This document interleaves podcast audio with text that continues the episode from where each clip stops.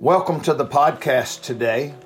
Today I want to read again 1 Corinthians 1 17.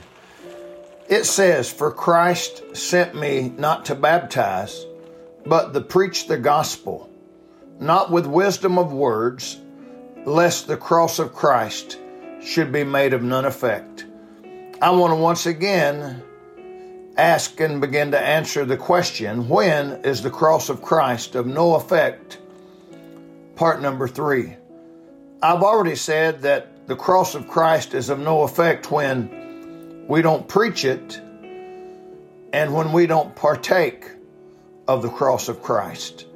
Today, I want to say that the cross of Christ is of no effect when we don't practice the cross of Christ in our lives.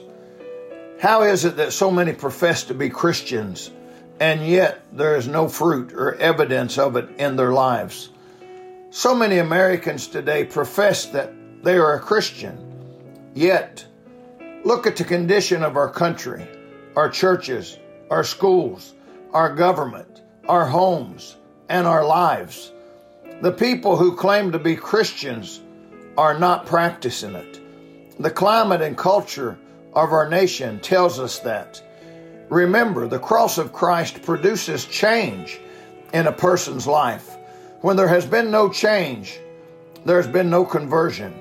Something is wrong when we profess to know Christ and yet our walk is like the world.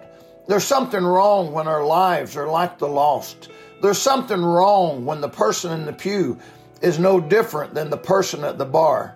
How can you come to the cross of Christ and see what he suffered on that cross so that we might be forgiven, that we might be saved from hell, that we might be able to go free and yet remain unchanged. The problem is we are not practicing the cross of Christ in our lives. I'm so concerned that many that say they've been saved have never really been saved. I'm concerned that many have been deceived, that they are just church members.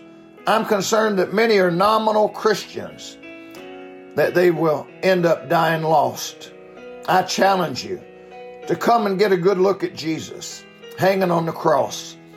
If you can see that and remain unchanged and not practice the cross of Christ in your life, there's something wrong. I challenge you today to put into practice what we profess with our lips. May God bless you today.